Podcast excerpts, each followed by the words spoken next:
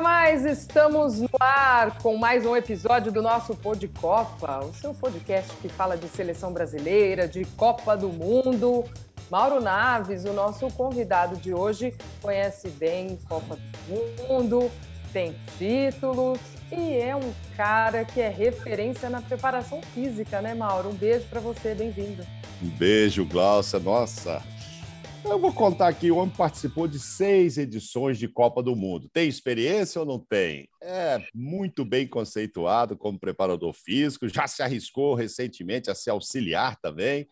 Esteve trabalhando com Antônio Carlos Zago. É também tecnológico, acho que um dos primeiros a abrir um computador no campo para acompanhar os trabalhos que fazia com os jogadores. Eu estou falando de Moraci Vasconcelos Santana. É, ou é Santiana, porque tem um apóstolo ali. Moraci, prazer enorme recebê-lo aqui. Me diz aí se eu falo Moraci Santana como o mundo sempre falou, se eu tenho que dar uma jogada diferente aí com esse Santana. E me diz o que está fazendo no momento. Vamos começar por isso. Prazer em recebê-lo, Moraci. Bom dia, bom dia a todos aí. Prazer falar com vocês. Prazer enorme.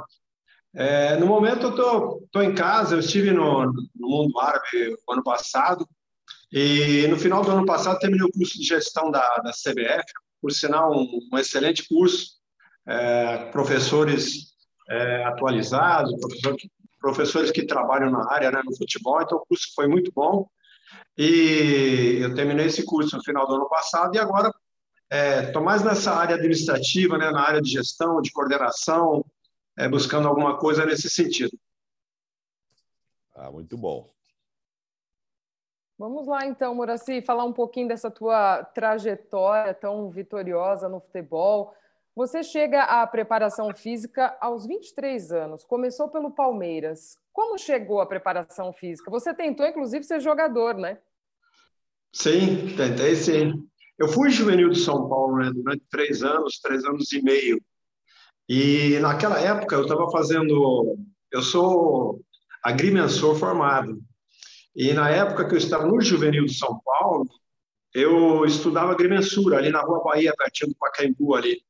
Era a Escola Paulista de Agrimensura. E no sábado, as quatro principais aulas, acho que de propósito, já colocavam no sábado. E no sábado tinha os jogos do Campeonato Paulista. Aí eu tive que optar entre uma coisa e outra durante um tempo eu fui levar, faltando algumas aulas, indo aos jogos, e algumas vezes né, é, indo assistir às aulas e acabando perdendo os jogos. E acabou que isso acabou me atrapalhando na sequência. Eu cheguei, ainda, depois que saí de São Paulo, a jogar um ano no Nacional da Comendador de Souza. O técnico era, era um conhecido, já tinha trabalhado com ele, o Héctor Marchetti e, e de, dessa pessoa que acabou saindo a oportunidade para ir para o Palmeiras, quando ele foi para o Dente de Leite do Palmeiras, eu já estava no segundo ano de Educação Física e ele me convidou para ser o preparador físico, já começar a minha carreira lá. E eu fiquei, assim, três meses no, no departamento, ali no, com Dente de Leite, o diretor nem sabia que era o Palaia, nem sabia que eu estava é lá no, no Leite, mas aí em outubro apareceu a oportunidade de ir para o juvenil, no caso, naquela época, juvenil A, juvenil B, que seria o sub-20, sub-17 agora. E foi meio que meteórica a coisa, porque chegou em janeiro já de 74, eu estava de férias, e ainda ia completar o terceiro ano de educação física, fui convidado para auxiliar no profissional, porque naquela época, Mauro vai lembrar ele, é campeonato nacional, tinha mais de 90 equipes. E aí, o que acontecia? Todo clube daqui teria que cumprir três jogos lá no Norte e Nordeste, para já matar três jogos lá e voltar. E os de lá também, quando desciam, tinham que ficar aqui uns três jogos aqui para depois dar continuidade. E não tinha ninguém para ficar com os, os, jogadores que não foram relacionados. E aí me chamaram para dar treino essa semana. É, durante esse período que, a equipe ia ficar fora. Até tem uma historinha legal, eu vou contar rapidinho, que era o Zó do Brandão e a Limafia. O Zó do Brandão técnico, aí né, me chamou e falou assim, ó, você cuidado aí com o atrito com eles aí, porque os jogadores que vão ficar, não vão ficar muito contentes não, porque vão perder a viagem para Manaus. Naquela época todo mundo queria ir para Manaus, né, comprar o eletrônico, comprar calça jeans, cara, olha só. E, Verdade. E, e esportivo também, né? eles compravam muita coisa, tênis da Six, né? Da Aces. E, e aí eu fiquei, aí, pô, sábado e domingo, morando todo treinamento que ia fazer durante a semana, treinamento físico e com bola, um período só, todas as manhãs, e fiz lá o. Fiquei um sábado, domingo, bolando toda a semana, planejando a semana inteira. E aí, pô, no domingo nem dormi, né? Imagina eu com 22 para 23 anos ali, já com os profissionais do Palmeiras. E aí chego lá na segunda-feira para dar o treino. Cara, caiu todo o meu planejamento. A chuva que você me enxergava atrás do outro lado. E aí, na hora, eu tinha que montar alguma coisa rápida no vestiário para não perder o dia de treino, não ia deixar ele dar um treino. E montei um circuito lá com aqueles colchonetes antigos, para caramba, pesado, medicine ball, barra de, de, de ferro lá, não, não existia de musculação. E começo a dar o treino, mas eu, o Brandão, quando começou comigo, falou assim, não entra atrito com ninguém, os caras vão estar meio chateadinho e tal. Primeiro dia, estou dando treino lá e fiz um circuito por tempo e número de vezes dependendo do exercício. Aí estou vendo que um deles não está fazendo o que eu estava mandando. E aí fui chegando mais perto dele e tal, estou contando dos outros dele e ele estava enganando. Aí eu falei assim, por que, que você não está fazendo o que eu estou mandando? Você, por que você está contando só o meu? Não, eu já veio de todo mundo, só você que não está fazendo. E a discussão começou a aumentar, ele xingou minha mãe. Voei no pescoço dele. No primeiro dia. Você vai lembrar de negócio, o negócio meia. Olha só. O pessoal separando lá e tal. Eu disse, pô, você é valentão, né? Tá começando agora, tá querendo o quê? Você tá querendo o quê? Que você tem que me respeitar. Quem comanda aqui sou eu. Eu posso ser mais novo que você, mas quem comanda aqui sou eu. Isso no primeiro dia. Eu falei assim, então me espera lá fora. Você tá bom. Tô lá, esperando. Mauro, saí do treino, tô lá na Francisco Matarazzo, não tinha carro, né? Lá esperando, saiu, saiu outros caras, dá um sorrisinho assim e tal, vem ele. Aí não parou, foi embora. Aí fui embora para casa de ônibus lá, disse, pô, amanhã é outro dia. Aí, olha só, esqueci tudo que o Brandão falou, né? Estou lá no peso lá, que lembra que fazia o peso antes do treino, depois do treino, aí todo mundo de sunga lá, tinham seis, sete jogadores, tinham ficado doze no vestiário, aí chega ele, você, como é que é, não era para esperar lá fora? Você me espera hoje lá de novo. Tá bom. Aí chegou no treino começou a esculachar meu treino, cara, e eu ali na hora pensando o que, que eu vou fazer, cara. E assim, se eu mandar ele para fora, ele não sair, vai ficar pior. Aí fiquei engolindo sapo, cara, engolindo sapo a semana inteira desse cara. Aí chegou na apresentação na semana seguinte, fiz um relatório do que eu fiz e o relatório é parte do De Rossi. Aí o Brandão olhando assim, aconteceu tudo isso aqui, sabe? Quase tudo, não coloquei tudo aí não. Chama esse moleque aí. Aí chegou o De Rossi lá, eu, uma filha, Brandão e o Delroy falaram assim, ó, escuta aqui, tá vendo isso aqui? Ó? É tudo que você fez e o que você deixou de fazer. Sabe o que vai acontecer? A partir de hoje, você vai treinar com ele um mês, não tem bola. Ave Maria. Você vai treinar com ele. Nossa. Cara, o que eu judiei desse cara, pô, até aqui bancada que já não se dava lá naquela época. subia o pico do Jaraguá sozinho com ele. Caramba. Ele falava assim: você não vai fazer isso comigo? Pô, você vai comigo. Esse foi meu início. Olha, eu falei com o Silas, é, antes de conversar contigo, Moraci.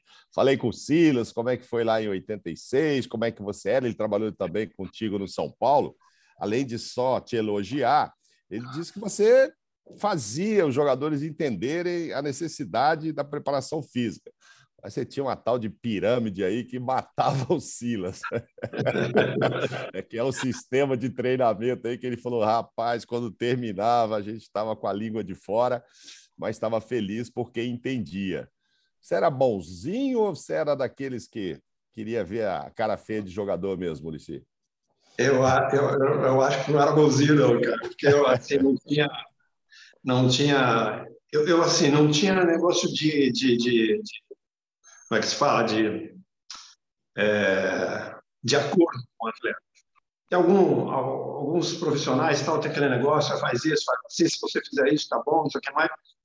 Comigo não tinha acordo. Eu já no primeiro dia de treino, em todos os clubes que eu passei, nas reuniões que eu fazia com o jogador, já colocava a, a minha maneira de ser, minha metodologia, Eu falei assim, o, o, o acordo comigo é fazer o melhor possível. Porque você vai ter adversário que vai estar bem treinado, né? grupos que estão bem, bem fechados. Então, se você não estiver bem preparado fisicamente, você não vai chegar a lugar nenhum. Eu acho que foi assim que eu consegui é, 54 títulos na carreira, ter conseguido ir a, a, a seis Copas do Mundo. Entendo? Com essa minha maneira de ser sempre respeitando nunca tive atrito, a não ser esse primeiro dia, o derrota.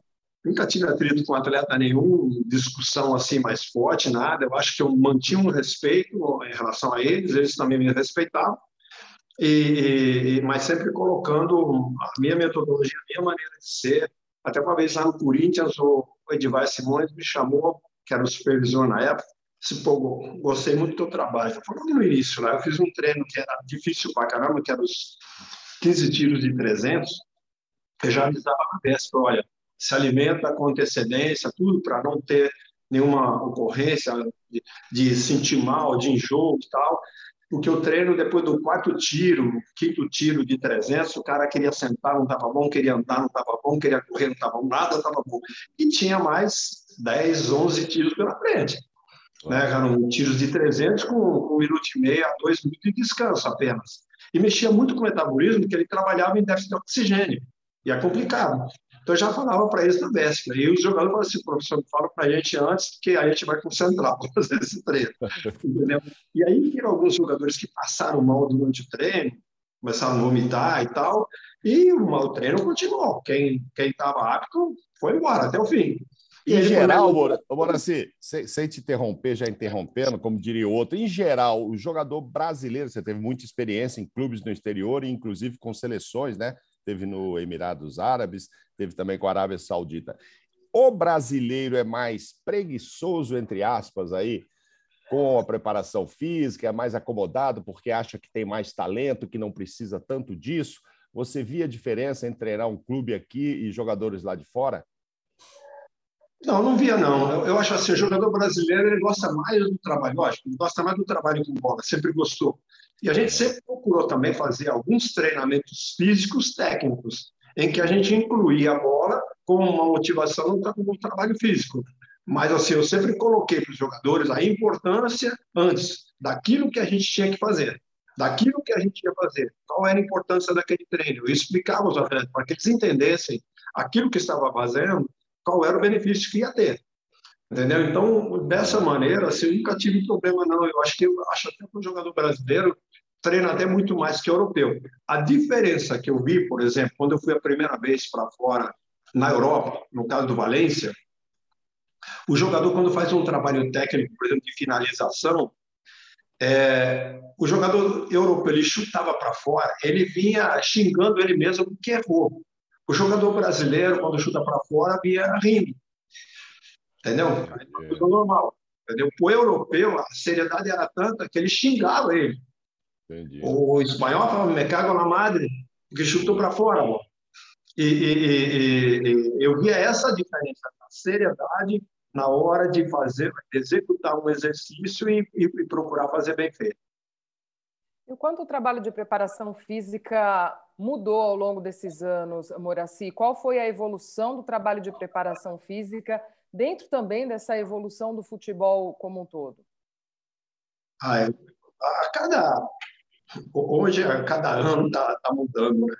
A, a, evolução ela é tão rápida, a tecnologia propicia isso também, é tão rápida que, que, que não tem como não evoluir. Quem não evoluir, não tem como continuar, né?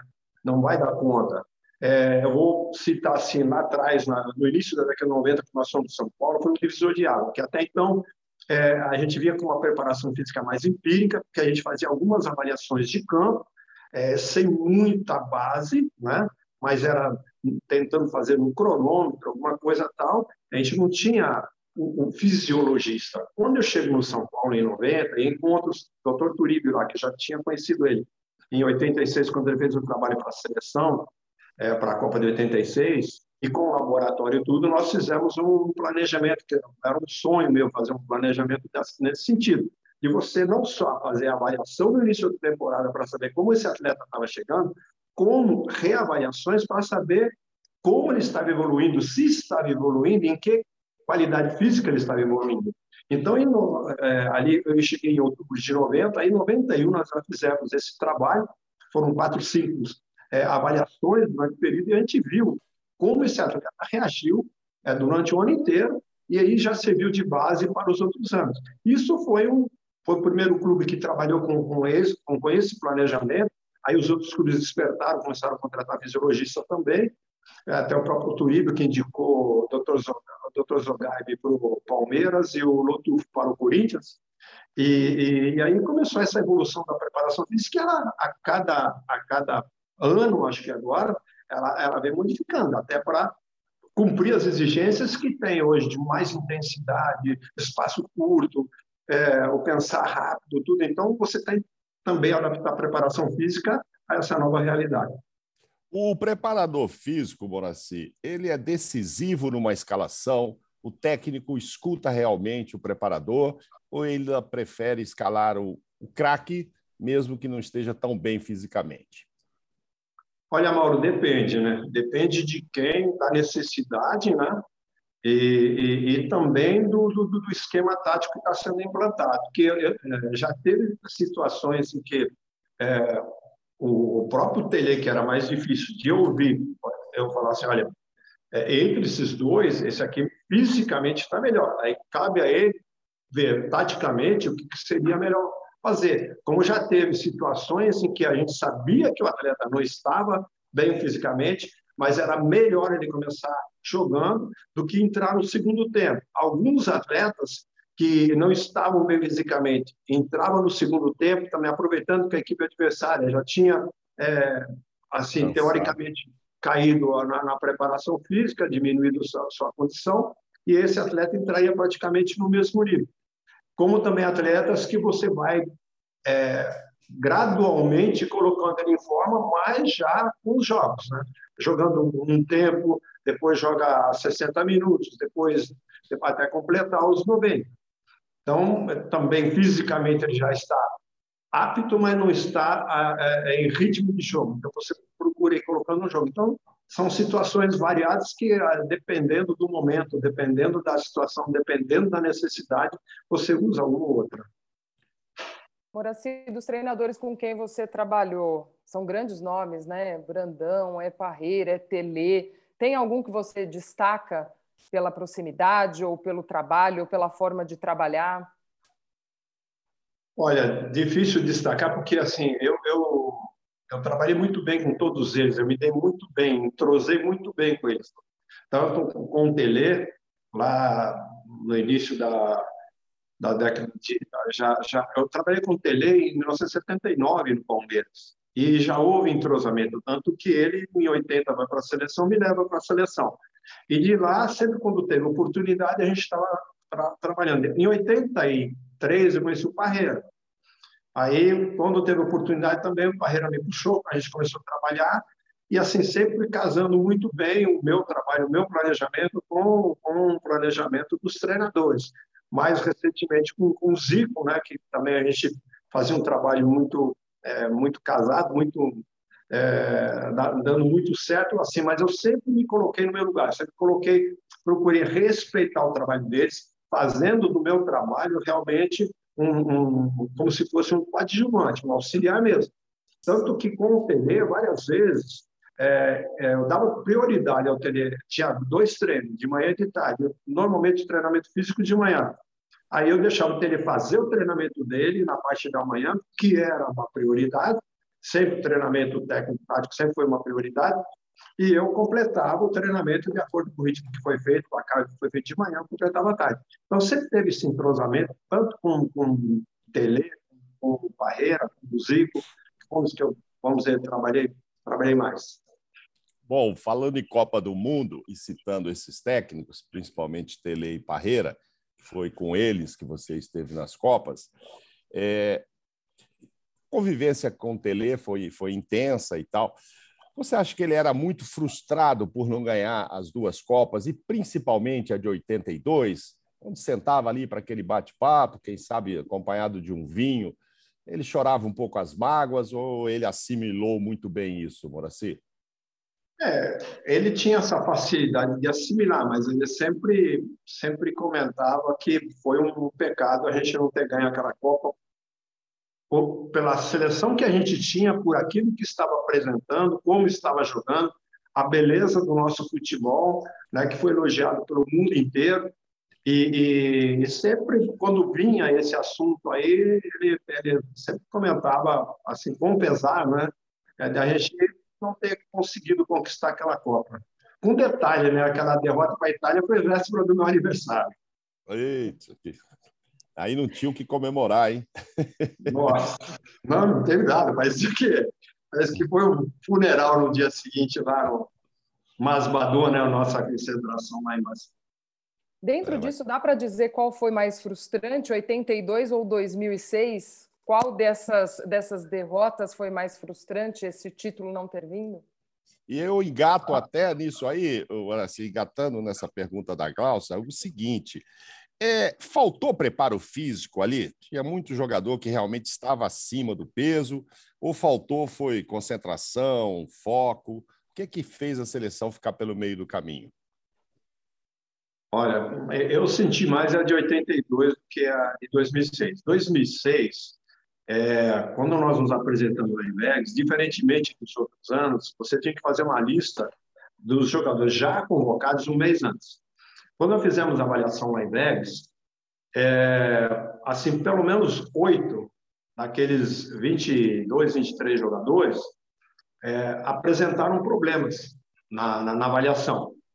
E eu cheguei a comentar com o Parreira, Parreira, não tem milagre, nós temos três semanas apenas. Não tem como colocar em forma já por início da competição. Pode ser que durante a competição a gente consiga fazer com que esses atletas entrem em forma. Alguns por peso, outros por esgotamento, o caso do Roberto Carlos, que tinha jogado a maioria das partidas do Real Madrid, se não me engano, ele tinha ficado fora apenas duas. O Cafu, que estava chegando de uma de uma cirurgia de joelho, não era uma coisa importante, era menisco, e, e o Cafu nesse sentido, é, fisicamente ele, ele supera muito bem, né? Sempre superou pela, pela qualidade física que ele tinha, né? A facilidade. E assim, mas nós tivemos, tivemos com jogadores é, com peso e também com a forma, porque é, eu acho assim, é, é, não querendo criticar, mas alguns eu acho que não se cuidaram é nesse período que antecede a apresentação tem um vácuo aí da, da, da, do anúncio é, de quem está convocado, da convocação, até o início do trabalho, que eu acho que se eles tivessem cuidado, que melhor teriam chegado é melhor é, para o trabalho. E, eu fui bem claro para a Barreira, não tem nada. Cara. A gente vai fazer o melhor. Eu repetiria todo o trabalho, não mudaria nada, como também já conversei com o Paulo Paixão, também seria a mesma coisa, e pelo tempo que a gente tinha e pelo nível de condição que eles chegaram. Não tinha, eu acho, até quando nós jogamos contra, já na, na, nas oitavas, é, já estava praticamente tudo equalizado ali, entendeu? Já é, relativamente, mas nós passamos é, um perigo, vamos dizer assim, na, na, na fase de grupos. É, e jogadores importantes, né? Nós estamos falando de grandes talentos que, claro, alguns até conseguiram. O próprio Ronaldo conseguiu marcar gols, etc. É, mas era visível que não estavam 100%, né? Algumas estrelas não estavam no peso ideal, né, né Moraci? Infelizmente. E teve todo um oba-oba fora também, né? Esse oba-oba que teve antes, muita torcida, não sei o quê, talvez tirar, tenha tirado também um pouco o foco, né? Ah, eu acho que isso atrapalhou muito. Entende? Aquele negócio de, de, de nós treinarmos lá com 5 mil torcedores no treinamento da manhã, 5 mil torcedores no, na parte da tarde, esse negócio de concentração, de você estar tá ali ligado para uma Copa do Mundo, ela, ela se perdeu aí, né? Porque uhum. aí nós fomos saber isso no segundo dia de treino que ia ter isso. Porque eu, eu levei o pessoal no segundo dia de manhã para a sala de musculação e o Américo chegou para mim e falou assim: Pô, você vai ter que levar os caras para o campo, vai ter que levar os caras para o campo. Por quê? Nós vamos treinar aqui, eu já conversei com o jogador, não vamos entrar, vamos, vamos voltar para o hotel. Não, tem que, tem que ir lá e me puxou de lado. Senhora, tem que levar lá, porque tem 5 mil torcedores lá embaixo que pagaram ingresso para ver. Você está brincando? Não, tem que levar lá. Foi eu. Aquele dia, você vai lembrar, eu desci, os jogadores depois da sala de musculação começaram a trotar lá, eu fiquei empurrando o treino, 15, 20 minutos lá de trote, daqui a pouco eu já começou, ô, prof, como é que é? Não vou ficar aqui correndo até que lá. Aí eu trouxe os caras ali para o meio do campo para alongar, demorei com o alongamento, quer dizer, enchi linguiça lá, meia hora, quase 40 minutos lá, para justificar o ingresso que o cara tinha pago. Aí o Parreira, na hora do almoço, falou, Bruno Américo, escuta, todos os treinos vão ser lá? Vão ser vai, vão ser assim porque está no contrato. O Parreira falou assim, eu não vou querer, é, a parte, quando for fazer trabalho tático, tudo lá, eu não quero treinar lá não, pode arrumar outro lugar. Aí o Américo falou, impossível, porque está no contrato e a gente tem que cumprir todos os treinamentos lá. E eu acho que isso foi uma das coisas que atrapalhou bastante a gente.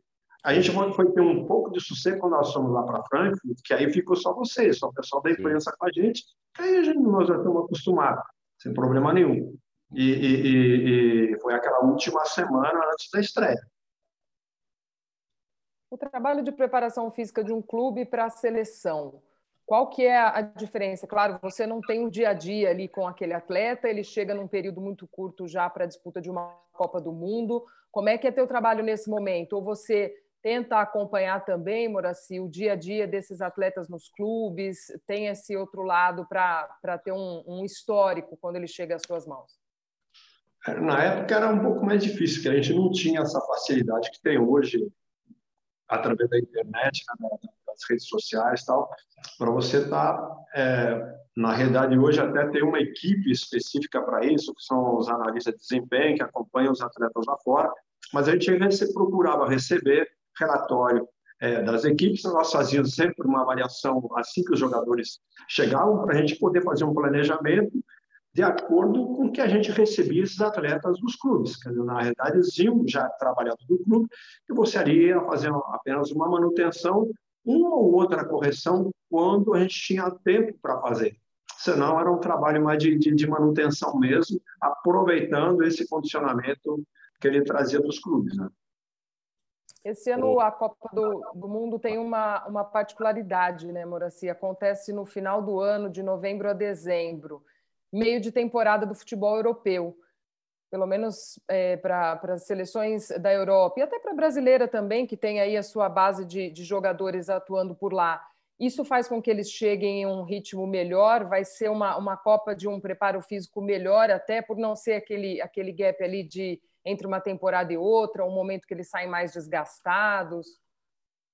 É, você recebendo um atleta em final de temporada, você tem que ter alguns cuidados para você não extrapolar no treino e acabar é, é, é, fazendo com que esse atleta, em vez de melhorar fisicamente, ele piore.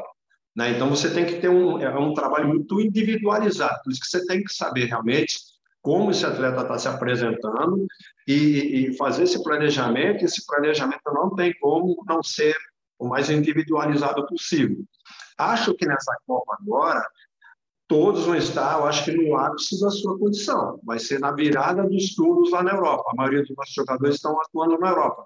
Então, vai ser fisicamente, eu acho que vai ser uma Copa muito mais disputada do que quando é em final de temporada, principalmente para, para os europeus, é, ali quando a Copa é junho, julho, porque você recebe já o atleta com certo esgotamento de uma temporada inteira. Né? Então, é o que a gente sofreu um pouco na Copa de, de 2006 com isso, né? Um, excetuando, vamos dizer, o Adriano, que teve um problema da morte do pai em março, ele foi muito bem em 2004 na Copa América, foi muito bem na Copa das Confederações em 2005, né? E março, três meses antes da Copa, morre o pai dele, eu acho que isso mexeu muito com ele. Ele também foi um dos que chegou acima do peso, mas assim, não, a cabeça não estava boa, né, em decorrência do que aconteceu com o pai.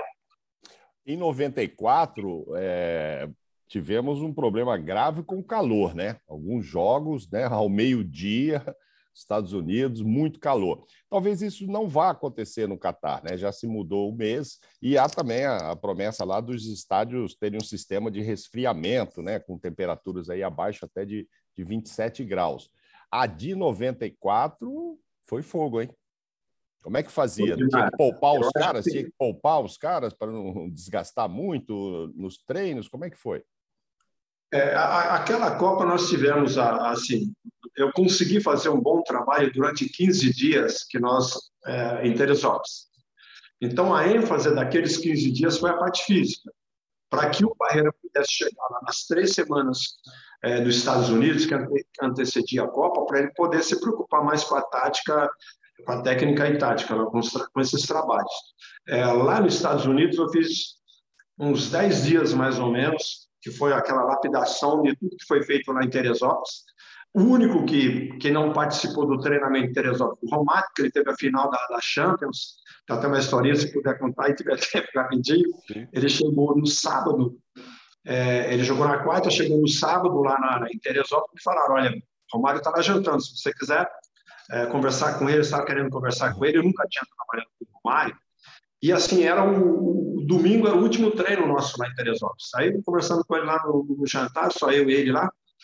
Aí eu falei, Romário, como é que você tá? Disse, Pô, eu tô zero, cara. Tô, pô, jogamos lá, tomamos uma paulada lá do Milan, eu não dormi quarta para quinta, não dormi quinta para sexta, que nós voltamos de madrugada para Barcelona, não dormi ontem que vim, vim para o Brasil aqui de madrugada também.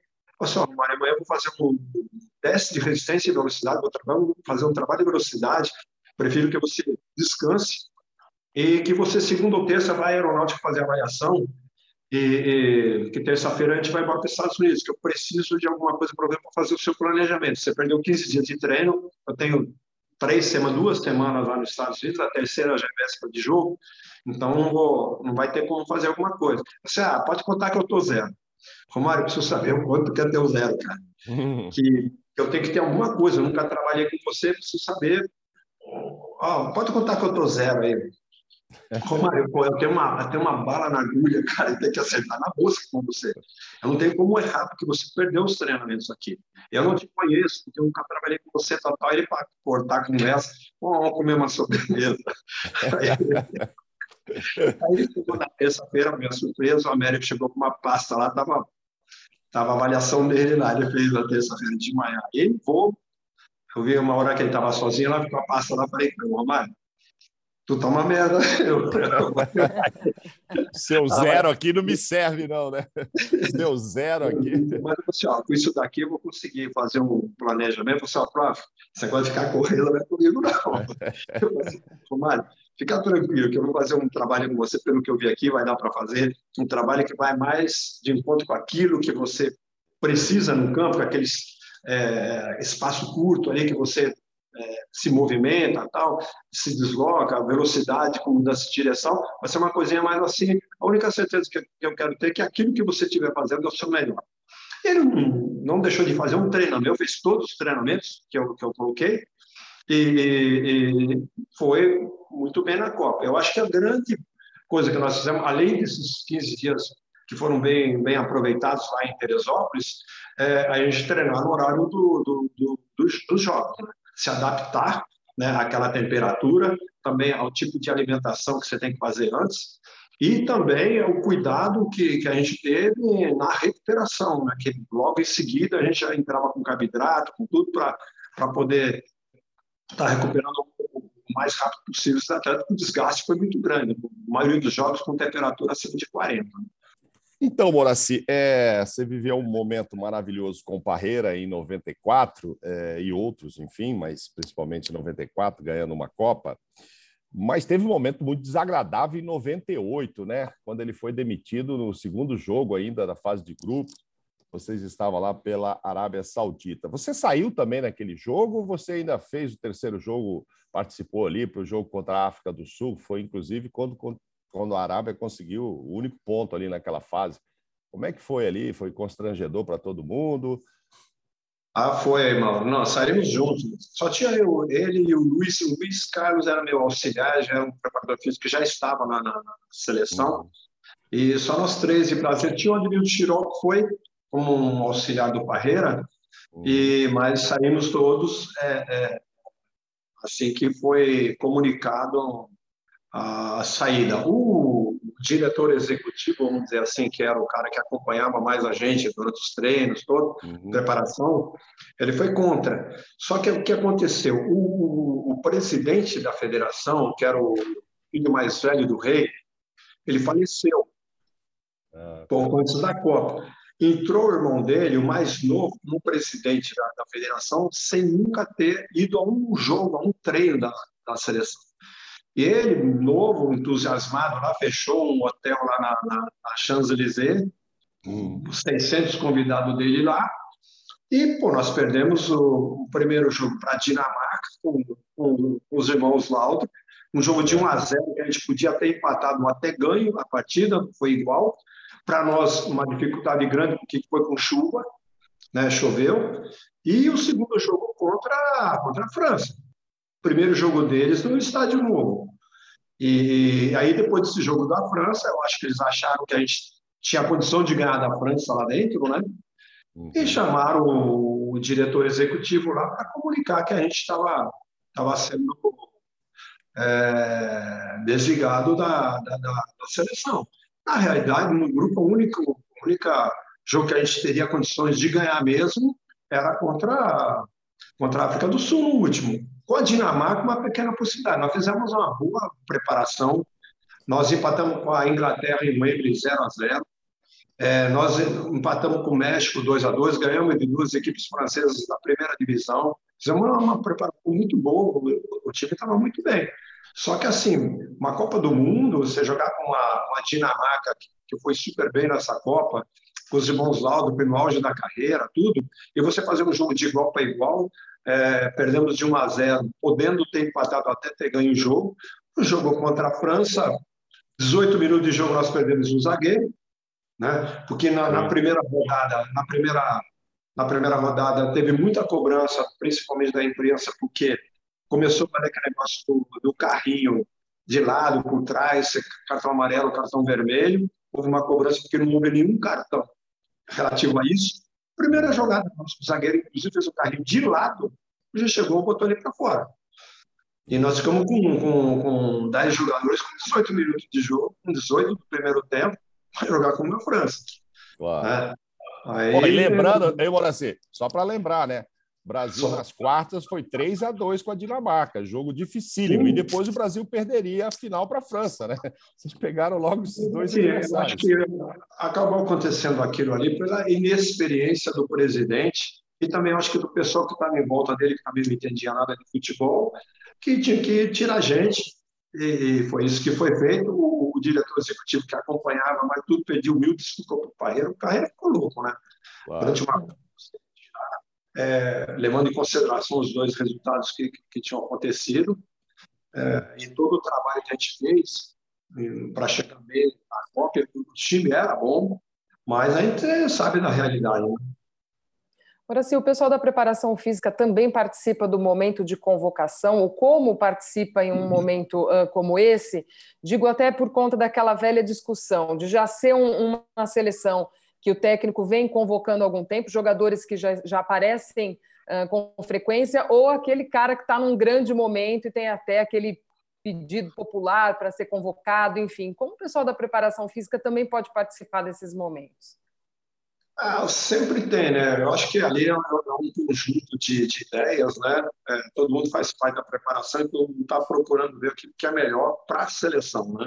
Então, é, é lógico que a, a, palavra final sempre vem do, do treinador, mas eu, eu, vejo todas as vezes que eu participei, tanto com Barreira como Tele, houve um consenso entre a comissão técnica é, sobre aqueles que, que vão ser convocados. Uma vez ou outra, quando praticamente a lista, aí, quando chega praticamente ela já está pronta, às vezes acontece ter uma dúvida em relação a uma ou duas posições e você tem um leque relativamente grande de opções e, e qual, qual você vai optar. Vou citar um exemplo, por exemplo, em 2006, é, quem seria o reserva do Ronaldinho Gaúcho? Ricardinho ou Alex? Então, houve uma certa divisão lá no grupo, alguns optando pelo Ricardinho e outros pelo Alex. É, eu vou ser sincero aqui, o Ricardinho é meu amigo, foi meu jogador no Corinthians, tudo, mas a minha opção foi pelo Alex, do Jairo Leal também, que era auxiliar do Parreira, foi pelo Alex, mas a maioria acabou optando pelo Ricardinho. É, nós achávamos que eu achava que pela, por aquilo que o Alex vinha jogando, por, pela qualidade dele, é, não, não não é, denegrindo o Ricardinho, mas a bola parada do Alex, a facilidade com que ele tinha nos passes, mesmo com a bola em movimento, tudo, poderia aportar. Talvez nem entrasse como o próprio Ricardinho, acabou participando muito pouco da Copa, e talvez nem entrasse no jogo, mas ali acontece essa discussão de você optar por quem, né? O que, que seria melhor para a seleção. O Moraci, é, qual a importância do Bill Gates na tua vida profissional, né? Você, me lembro de fazer matérias contigo lá no, no São Paulo, você com o computador dentro do campo. Aquilo ali estava só substituindo no início a famosa planilha, ou você já tinha ali, sim, grandes programas e que isso ajudavam, é, que esses programas realmente ajudavam na performance dos jogadores? Olha, eu, foi pioneiro nisso. Né? Eu acho que você foi pioneiro nisso, pelo menos no Brasil, sim, com sim. certeza, com certeza. É, é, é, quando eu comecei no, no, Palmeiras lá em 74, já, já havia essa planilha de fazer o scout da partida, né? Então eu subia como, como preparador físico auxiliar fazendo o scout do, do, do, dos jogos. Isso eu fui levando, quando saí do Palmeiras, levei para a minha carreira isso daí. Chegou em 92, quando estava no São Paulo, já fazendo, ainda continuando fazendo no papel, eu encontrei com, uma pessoa, um São Paulino, Sérgio Viana, que tinha sido mandado pelo Bill Gates para o Brasil para abrir a Microsoft aqui. Uhum. Ele era um dos diretores né, da Microsoft.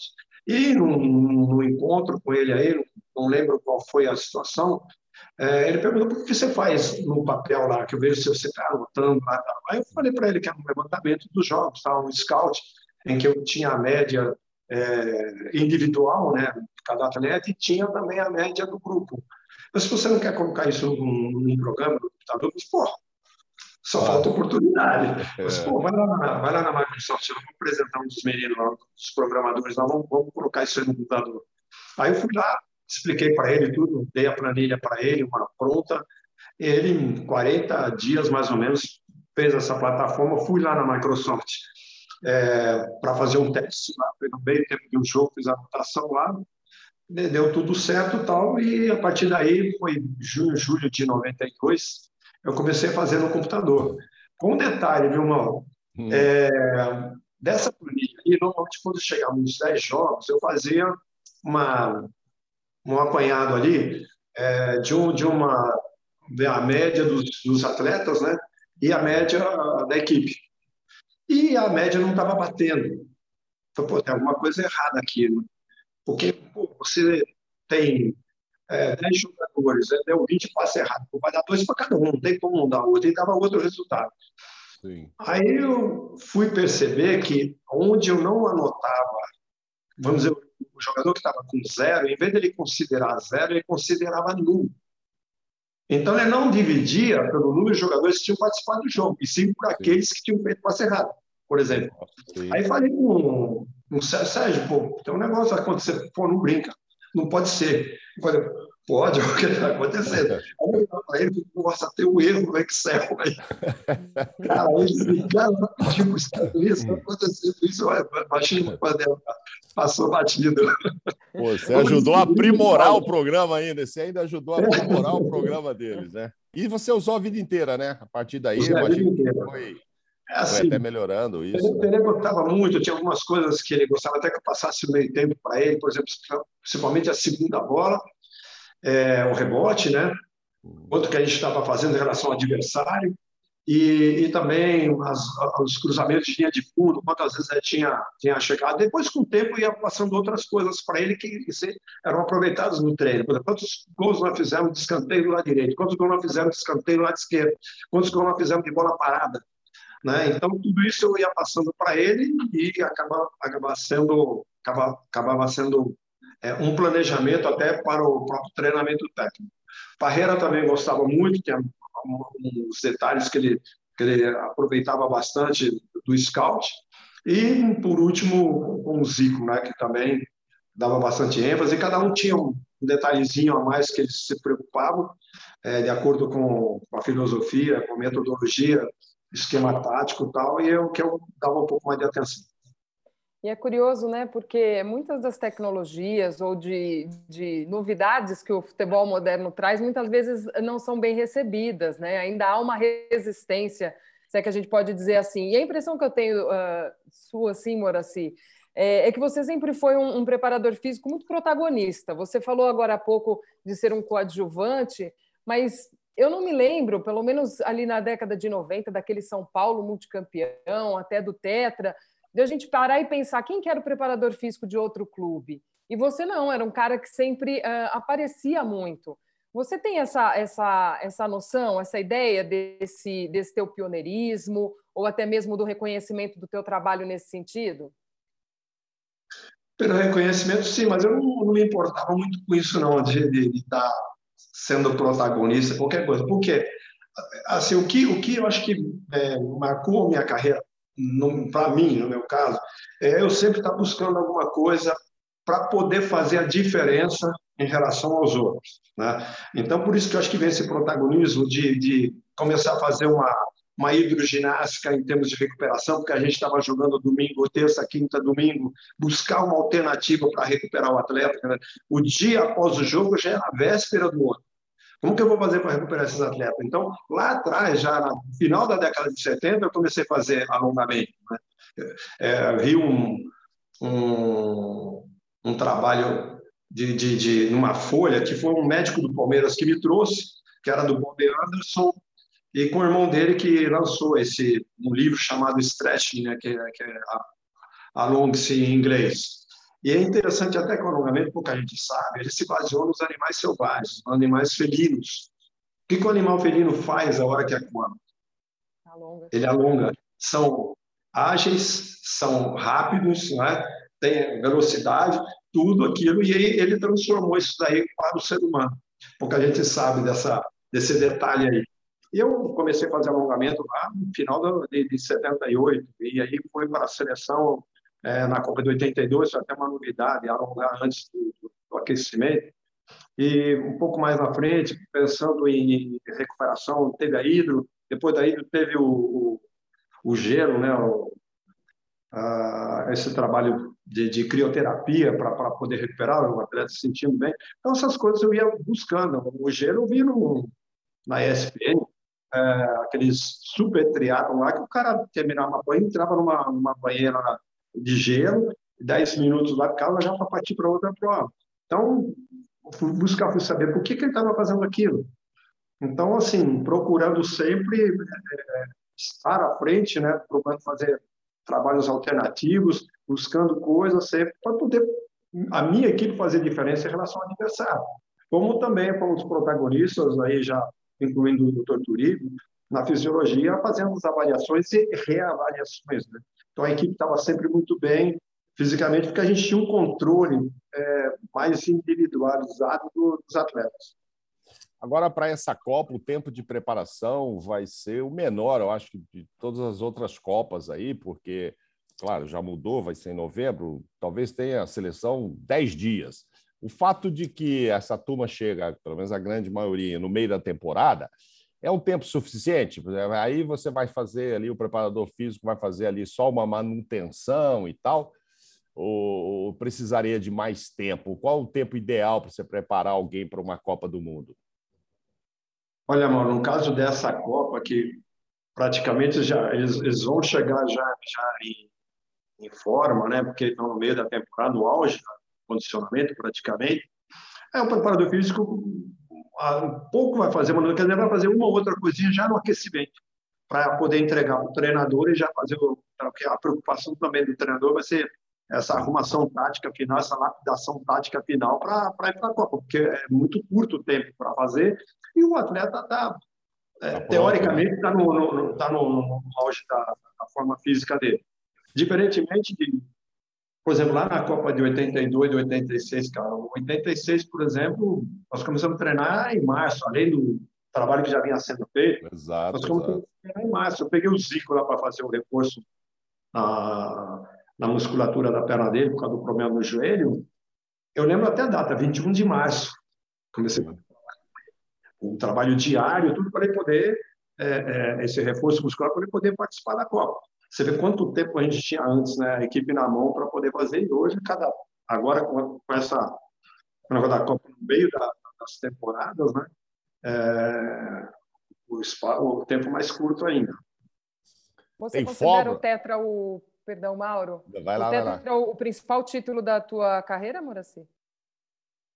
Você diz a, o Mundial? É, a conquista do, da Copa. Ah, sim, sem dúvida, porque é uma coisa mundial, né? É, você aí envolve a nação inteirinha é, e, é, e é mundial. Então, eu acho que a, a, a conquista de, um, de, de uma Copa do Mundo, ela não tem como não ser o auge. Eu vinha de dois títulos mundiais pelo São Paulo, em 92, 93. É, foi assim uma coisa até por, por ser inédito, né, para o São Paulo e para nós também, né? Então a alegria é, não tem como descrever. E na sequência, a segunda já não foi tão forte assim, apesar de a gente curtir muito, 93, mas aí você vai para o Mundial e, e, com aquela expectativa, com aquela responsabilidade, com aquela pressão de 24 anos sem ganhar um título, né? A pressão era muito grande e sempre vai ser em relação à seleção brasileira é, de ganhar um título. Então você, a hora que você consegue um título dessa magnitude é, é, é indescritível. Com é seu olho com o seu olho clínico, quando você assiste a seleção brasileira jogando atualmente, você percebe a mesma intensidade nela das seleções lá de fora? O Brasil não vai perder na preparação física, na correria? Ou você acha que o Brasil ainda joga de uma forma mais lenta do que eles? Eu acredito, Mauro, que assim, eu vi, não dá para comparar eliminatória sul-americana com a eliminatória europeia. Eu assisti Copa das Nações, assisti Copa da Europa. Eu acho que essas equipes do escalão médio lá, vamos dizer, Ucrânia, é, a própria Dinamarca, a Suécia, a Suíça, a própria Finlândia, eles subiram muito de nível. Estão complicando muito as, as principais seleções, no caso de Itália, França, Espanha, é, Alemanha, a própria Inglaterra e com dificuldade de ganhar dessas equipes. Eu acho assim, até vendo a programação da seleção que antecede uma Copa do Mundo, você não jogar contra uma equipe europeia, né? Uhum. Às vezes não é porque você não quer, é porque eles também não têm espaço para fazer, isso, é, isso. eles não têm data para fazer. Essas equipes já estão todas com as datas preenchidas, né? Eu acho perigoso, né? É assim, eu espero que a seleção até melhore é, é, taticamente, principalmente. Fisicamente, eu acho que vai dar conta do recado, mas é, taticamente, porque eu vejo as equipes lá de fora, principalmente esse escalão médio aí, que subiu muito de produção, entendeu? Então, eu acho que a equipe do Brasil. Estamos entre os favoritos ou não? Estamos, é? entre, estamos entre os três, quatro favoritos ou nem tanto para ganhar? Não, favorito o Brasil sempre vai ser. Eu acho que assim, eu colocaria a Inglaterra aí, né? A Alemanha, você nunca pode desprezar a Alemanha, a Itália está fora, a Espanha com certeza vai aparecer é, sempre, é uma equipe renovada, tudo, mas é, pode chegar, a gente não pode desprezar. França. A Bélgica, pelo momento que está vivendo, tudo pode surpreender, mas eu acho que não foge disso. Mbappé, Benzema e a França. A França, sim, não. A França também é uma incógnita, né? É. A França é uma incógnita porque, às vezes, acontecem alguns problemas lá internos que acaba destruindo tudo. A gente já viu isso. E não sei o que, que acontece, se é, é sei lá o que, que acontece com os atletas, né, que às vezes é, é, tá esperando muito dela e acaba não acontecendo. Mas é um momento de, de vários jogadores franceses aí no, no ápice da carreira, como também vejo a Inglaterra muito bem. E o Brasil chega pressionado também? São 20 anos sem título. Sim, com certeza. Não tem como não chegar pressionado. O Brasil, o brasileiro sempre vai querer é, um título. O mundo também espera do Brasil melhor, não apenas nós. Com detalhe, né? Vamos lembrar, né? Se o Brasil não ganhar essa Copa, a próxima vão ter 24 anos e a Copa vai ser nos Estados Unidos. Para lembrar 94. 94. Não vamos esperar por isso, não. Vamos ganhar antes, tá, Moraci? Porque aí super, é, os supersticiosos vão dizer que não precisa nem treinar, então, para dos Estados Unidos, é. que a história vai se repetir. Não, é melhor, é melhor já ganhar por enquanto. Melhor garantir agora. Garantir logo agora, né? Bom, amigos, estamos chegando, ao, estamos chegando ao final aqui do nosso bate-papo. Moraci falou lá no início que fez curso de gestão. Em breve a gente pode ver o Moraci aí trabalhando como gestor em clubes. Tá, tá à procura então, Moraci? Tá querendo voltar também ao futebol, mas agora nessa, nessa outra parte? Sim, sim. Eu já até fiz algum trabalho de, de, de coordenação, coordenação técnica, coordenação geral. Eu já fui gestor, inclusive, no Barberi, quando quando voltou lá de Prudente, né? Uhum. Então, alguma coisa a gente tem. Agora, o curso tem uma base muito boa, o curso foi muito bom, até um detalhe, até para passar para você, no curso você tem um projeto aplicativo, tipo um TCC final. Então, é dividido em grupos, nosso grupo tinha cinco, e nosso tema foi é, a introdução do futsal no futebol amador. Sair do guarda-chuva olímpico e vir para o guarda-chuva do departamento amador, até para descoberta de talento. Isso aí está saindo um livro. Nós estamos fazendo um livro, vai ser, vai ficar pronto no final de julho. O trabalho ficou muito bom, foi elogiado pelos professores, tiramos 10. Era para fazer 50, 60 páginas, nós fizemos 400. Nossa. Aí não desprezamos o trabalho, ficou 40, 50, 60 páginas como vamos dizer, é, principal e o resto ficou em anexo. E colocamos muito, muito exemplo de vários atletas que, que, que depoimento, inclusive nós citamos 54 atletas do trabalho que vieram do futsal, lá atrás, Ribelino, vamos falar Ronaldinho Gaúcho, Ronaldinho Fenômeno, Ricardinho, Alex, é, mais recentemente Neymar, vários atletas chegaram, foram feitos, nasceram no futsal e migraram para o futebol de campo. Então, o trabalho ficou muito bom, que acabou a ideia de, de se transformar em livro, nós vamos estar lançando no início de agosto, 13 de agosto, lá no Boulevard Tatuapé, e depois na Federação Paulista entre 8 e 12 de agosto. E com certeza vocês vão receber o convite para estar conosco no lançamento desse livro. Estaremos lá com muito prazer. Foi muito legal conversar com Moraci Santana, seis Copas do Mundo, um campeão, um pioneiro na preparação física. Muito obrigado por esse papo, Moraci. Ah, que é isso, Mauro. Eu que agradeço a oportunidade de estar falando um pouquinho mais de futebol e daquilo que a gente viveu. Você acompanhou bastante, vocês né, acompanharam bastante de perto, né? Tudo que aconteceu, principalmente nas Copas e também uma outra uh, nos jogos, também sempre aí presente, mas um prazer enorme estar batendo um papo agradável como foi com vocês. Muito obrigada, Moraci. Um grande abraço para você. Sucesso aí na sua trajetória. Muito obrigada também, Mauro, por mais um dia de parceria. Abraço. E a quem esteve conosco. Até a próxima semana com mais Pô de Copa. Beijo para todo mundo.